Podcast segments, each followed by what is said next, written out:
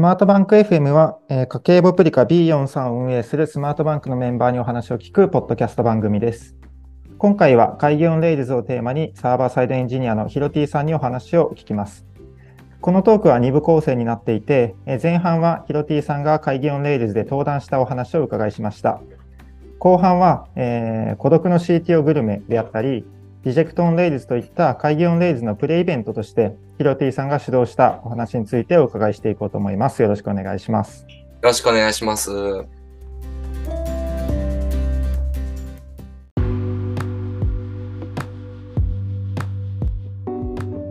では前半に引き続き、えー、いろいろ聞いていこうかなと思うんですけれども、今回、ヒロティさんは会議オンレイルズのプレイベントチームとして、会社としていろんなことを企画して盛り上げてくれたと思うんですが、まあ、会社としてプレイイベントをやった目的とか、何をやったのかについて紹介してもらえますか？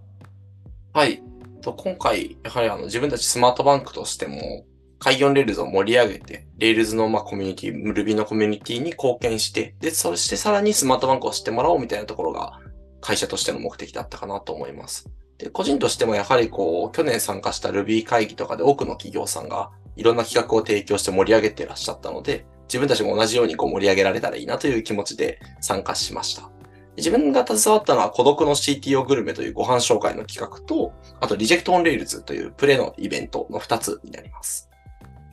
ありがとうございます。こう、そのプレイベントチームっていうのは大体なんか何人ぐらいでどういう構成で進めていったとかってありますか？はい。えー、僕含めて3人で、リーダーが僕だったんですけれども、僕ともう一人エンジニアの小屋さんという方と広報のちかさん3人の構成で進めていって、僕が主導しながら、ちかさんや小屋さんといろいろ分担をして進めていったという形になります。大体なんかどのぐらい前ぐらいからこのチームが立ち上がって、どういうふうになんか進めていったかみたいなのを教えてもらえますか？いつ頃だったですかね。1ヶ月半ぐらい前からなので、8月の真ん中ぐらいから指導して準備をしながら進めていったかなと思っています。思い返せば結構前から動いてるんですよね、このイベントって。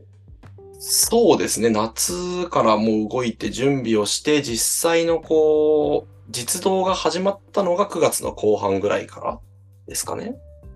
なんかこう企画作りとかって最初なんかどういう感じで進めていったんですか？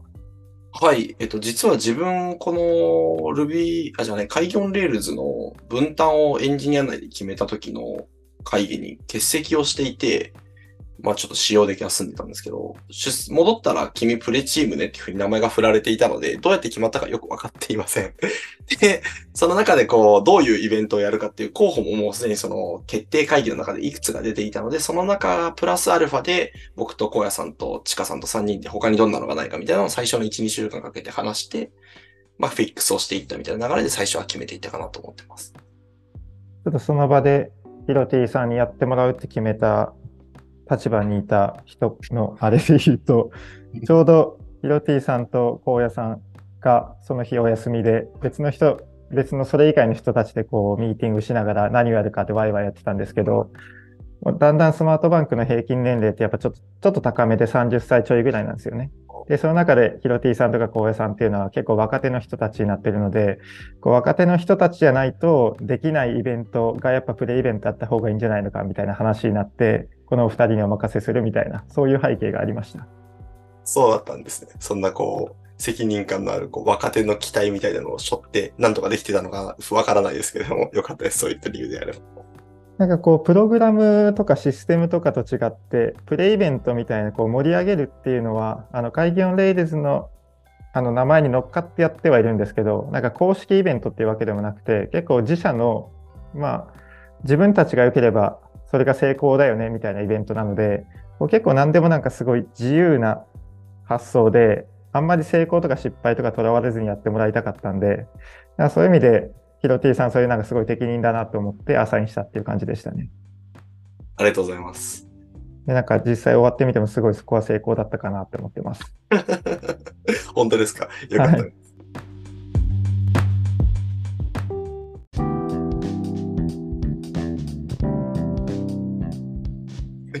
じゃあちょっとそれぞれやったあの企画について深掘りしていこうかなと思うんですけど、まあ、1つ目が孤独の CTO グルメですね。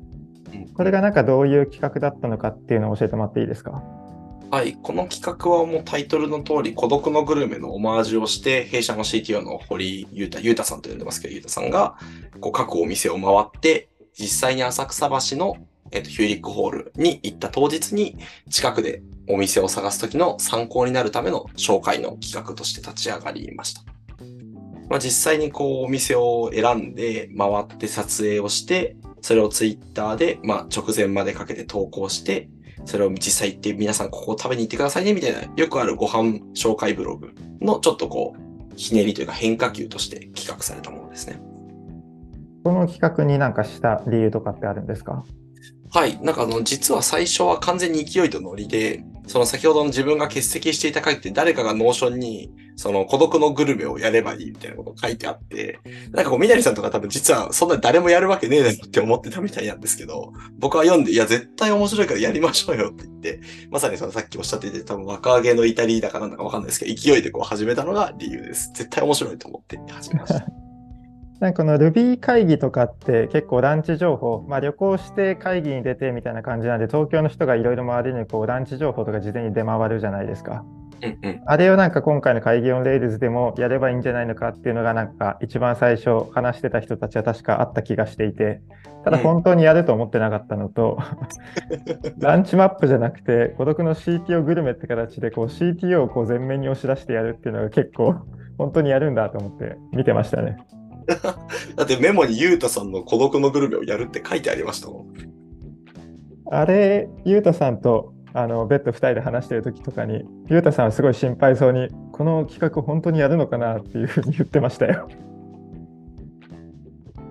それぐらい、そのやる本人も本当にやるのかっていうのと、まあ多分これの完成像がイメージできなさすぎて、本当に大丈夫なのか、滑るのかっていうのが不安だったんじゃないかなと思いますね。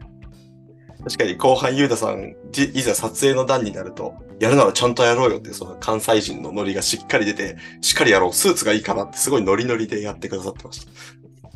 いやー、結果として見るとすごいなんかバズったイベントになったかなと思うんですけど、お店の選定とかってなんかどんな感じで進めたんですか？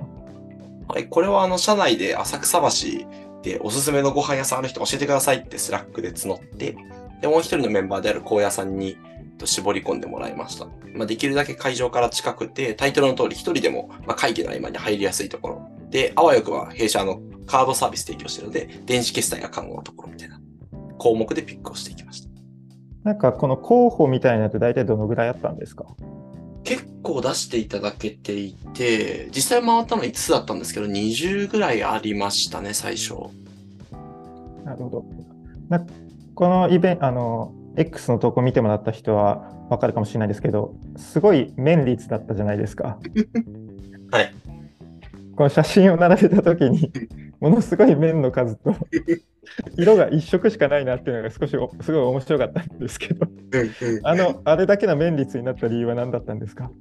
あれはですね、その撮影した日が、えっ、と、日曜日だったんですね。その一応、その、ゆうたさん、ゆうたさん、さっきから言ってますけど、一応スタートアップの CTO なんで、あの、めちゃめちゃ予定パンパンなんですよ。でも空いてる日が日曜日しかなかったんで、そこで行こうってなったんですけど、いざそれでもう一回小屋さんに見てもらったら、日曜日空いてないお店ってめちゃめちゃ多いんですよ、浅草橋って。そしたらじゃあその中でお店で近くってどこだろうってやっていったら、なんか、おのずと麺だけになっちゃったっていうのが、ちょっと、あの、理由ですね。確かにあの、お米を一回も食べていない気がしています。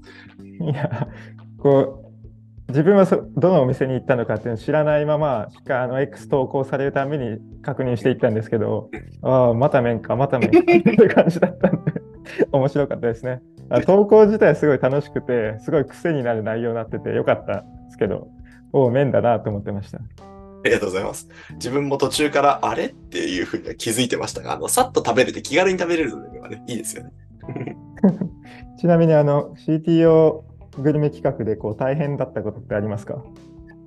あもう二つあって、明確に二つあって、一つがその撮影をするっていうそのものの行為ですね。自分自身そんなにこう、撮影のプロとかではないので、やっぱこう、どうやって撮るかって事前に絵コンテを決めて、こういうシーンを撮るみたいなのを、まず勉強するために、えっ、と、孤独のグルメのシーズン1から8まで全部見ました。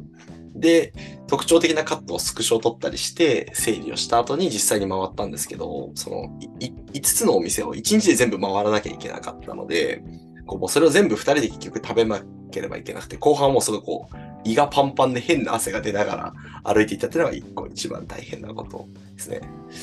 で、もう一つが、その、結構、スレッドとして X の投稿に、こう、実況みたいな感じで、五郎風のコメントが並んでいたかなってご覧いただいた方あるあると思うんですけど、あれ実は、毎日10時、12時に投稿をするんですけど、僕が朝起きてその場のアドリブで書いてるんですでそうなんですね。そうなんです。あれ、なんかこう、もっと丁寧に準備すればよかったんですけど、そうすると多分面白みがなくなるなと思って、もう朝起きて、9時に起きて、もうすぐその場で頭の中にゴロを呼び出して書くっていう作業をしてたんですけど、意外とそれがこう、朝起き、寝起きで書くのが意外と大変だったなっていうのが、二つ目の大変なところでした。思ってた以上にヒロティさんがいろんなことをやってたんですね。あの裏側で。そうですね。やはりこう、目を引いていただいたあのサムネイルとかのクリエイティブはデザイナーさんに全てお任せをしてるんですけれども、まあ、文章とか写真の選定はほとんど自分がやっています。写真はもうその場に行って、あのお店の人になんか許可とか取るんですか？そうですね。こ一応軽く一言、そのちょっと写真撮っていいですかっていうのはお願いだけをもちろんしておいた上で、こう、パシャパシャ撮りまくるっていう時間です。でもスマホでシンプルに撮るだけみたいな感じなんですか？はい。スマホに、こう、ジンバルっていう、こう、安定する装置を、私物なんですけど、それをつけたものと一眼レフを持って、うろうろして、それで撮影をしていたので、確実に YouTuber だと思われていたと思います。確実に YouTuber ですね、それは。いや、驚いたことはいくつかあって、うそこまでいろいろ仕込んでやってたんだっていうことと、あと、1日で終わらしたんだっていうのを2つのびっくりではい、よく食べきれましたね。ま、あの、想定だと最初二人で行って、半々ずつ食べるって言ってたんですけど、だいたい一人一食お願いしますって言われたので、もう途中から意地でしたね。もうかなり正直限界で、最後の一食、5食目が、確か、えっと、カフェだったと思うんですけど、本当はあれ予定はとんかつだったんですよ。最後にとんかつは頭がおかしいですね。そう。でもここが美味しそうだから行こうねって言ってたんですけど、ゆうたさんと。これは本当に命の危険を感じるっていうことを二人で話して、カフェどうすかねって言って入ったので、もう本当にギリギリ食べきったという感じです。大体何時スタートで何時で終わったんでしたっけ？と10時頃にえ浅草橋に集合して、解散したのは夕方の4時か5時ぐらいなので、本当にもう半日っていう感じですね。半日食べ続けたわけですね。そうですね。はい。体重はどのぐらい増えましたか？特に増えずに、スムーズに消化してくれましたし、次の日もそんなにお腹も痛くならなかったですね。歩いたのがやっぱ決め手だったんですかね？あとあの、最初に1軒目お蕎麦屋さんだったんですけど、その瞬間にゆうたさんと僕が持ってきた胃薬をガブ飲みしたのも良かったんだと思います。何の話してるんやって感じですけど。確かに。はい。いやでもこの企画は、これを見てスマートバンクを知ってくれた方もいらっしゃって、パイギョンレイルズ、あの当日でも、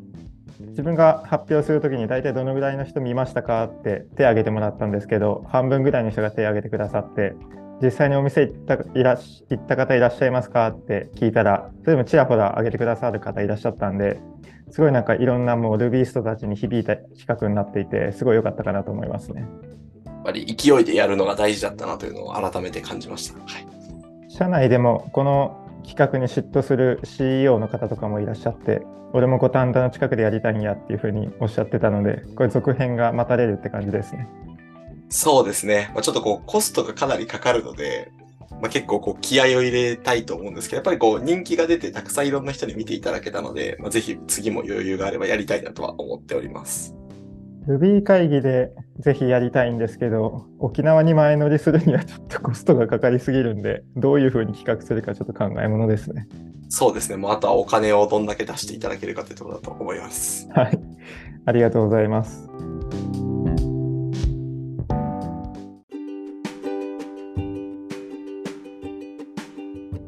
ではもう一つあの企画してもらった Reject on Rails っていうイベントの方に、えー、と話を移していこうかなと思うんですけど、こちらどういうイベントだったか教えてもらえますか？はい。これは、開業レールズの2週間ほど前に、えっ、と、弊社と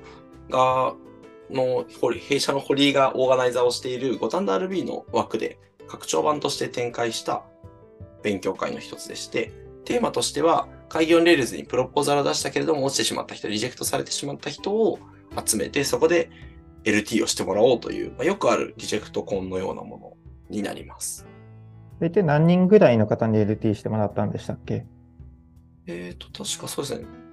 かなり多くて、7、8人ぐらいには LT をしていただいていて、想像以上には、あの、たくさんの方に来ていただけたなという感じです。うんうん、すごい好評で、50人近く集まるみたいなイベントになったと思うんですけど、感想してみ、あの、開催してみて、感想とかどうですか？まず素直にこう、自分が企画した、初めて企画したイベントだったので、そこにたくさんの方が来ていただけたっていうのは何より嬉しかったですし、自分としても勉強になったのと、そこを通じてこう、本番の Kaigi on Rails でも、JX オンレールズでお会いしましたねという形でお話をしてくださる方とかもいらっしゃったので、すごいこう、あらゆる方向から嬉しさが出てくる良いイベントだったなと思っています。なんか本当にいろんな人に来てもらって、うん、リジェクトされた、まあ、多分リジェクトされた方ってプロポーザル出した時は多分30分枠とか15分枠とかちょっと多めの時間で出されたと思うんですけど当日はそれを10分ぐらいにギュッと圧縮してもらって聞くっていう感じになったのですごいなんか短い期間で濃密なこう LT を何個も聞けるみたいなすごいいいイベントになりましたよね。そうですね、すごい豪華なイベントで、あの、オーガナイザーの大倉さんにも参加していただけたりとかしたので、かなりこう参加していただけている方にとっても価値のあるものにできたんじゃないかなと思ってます。こちらも初めてのイベントの開催みたいな感じだったんですね、ヒロティさんにとっては。はい。えっと、自分にとってもそうですし、おそらくスマートバンクとしても、まだ回数としてそう外部のカンファレンスとしてはあまり多くないものだったはずですね。そうですね、自社イベントみたいなのは、えっと、過去に1回とか2回とかやってたと思うんですけど、他社さんとこうとか地域 RB と協賛してちょっと大きなイベントをするみたいなのは初めてだったので、なんかすごくいろんな体験ができましたね。あ、そうですね。すごい自分もそこを担当させていただけたのは良かったかなと思ってます。今回そのプレイイベントをやる中でこうリジェクトコンみたいな感じであのそういう趣旨にしたっていうのはなんかどういう理由でされたんですか？これもすごく単純な理由で、よくこういったものが開催されてるからうちもやってみたいなというところと、やはり自分としても、こう自分のプロポーザルも一つ落ちてしまっていて、自分としては結構自信のあるものだったので、他の方もきっと同じようにもっともっと面白いものを持ってらっしゃるはずだから、いろんな方のこう、リジェクトされてしまったけれども面白いプロポーザル内容を聞きたいという自分の欲求が一番大きかったかなと思います。なるほど。こうやる中で苦労したこととか楽しかったことありますか？苦労したのはやはりこう今回複数の Kaigi on Rails のスポンサーさんに協賛という形でお名前をお借りして一緒にこうイベントを開催しようというところで調整をしたんですけど、やはりここの調整が一番大変だったかなと思います。なんか調整っていうのはどういうことをされたんですか？はい。最初に普段こう、五反田 RB の会場をお借りしているギフティさんという会社がまず最初に協賛さんとしてお願いするということになったんですけど、そこでまず、まずギフティさんと一緒にそもそも開催をするかどうかみたいな話とか、まあ、内容どうしようかとか、他にどういった方をお呼びしようかみたいなところをまず調整をこう、メッセンジャーであったりとか、ミートを使ってこう、同期的にやったりっていうのを、まあ、半月ぐらい行っていましたね。なるほど。他にも結構いろんな会社さんと一緒にタッグを組んでやったみたいな感じなんですね。そうですね。あの、詳細、あの、コンパスのページとかご覧いただければと思うんですけれども、数社の方々とお名前を、えーと、入れさせていただいて、一緒に盛り上げましょうという形で、あの、ご協力いただいております。なんかその当日登壇してもらった、えっと、スマートバンクの売り坊さんという方、前半のパートでもお話出ましたけど、その方にポストマンについて、えっと、お話してもらって、その場でこう話したことが、後々こう、えっと、他社さんからこう声がけされるきっかけになって、12月ぐらいにまた別のイベントで売り坊さん登壇するみたいな感じでこう広がってるので、うん、そういう意味でもなんかここでこういうイベントを開いてすごい良かったかなと思いますよね。そうですね。そういったところもそうですし、やはりこう、ルビーストの人たちと交流ができたところと、やはりこう、スポンサー企業同士のこう、お話ができて、ここからまた新しいイベントやりましょうみたいなお話も生まれますし、当日のところも、あ、あのスマートバンクの人なんだみたいなところで話をかけてもらったりとかっていう、すごいあらゆる副次効果を得られたっていうところも良かったかなと思っています。で本当に一つありますよね。あの、うん、会議オンレイルズ自体が初のオフラインイベントっていうので、まあ、結構当日どんな感じになるかもわからないし、まあ、どういう人が来るのかもちょっとわかんない中で、こういうプレイイベントでこう懇親会をお話しした人と、また当日お話しするきっかけになったりとかして、こう人の輪を広げるっていう意味でもすごいいい会になったかなと思いますね。はい。すごくあの自分としてもまだまだ知り合いが少ないので、こういうところで知り合いになれたっていうのはすごく良かったかなと思います。こうやってみてすごく楽しかったこととかって他にありますか？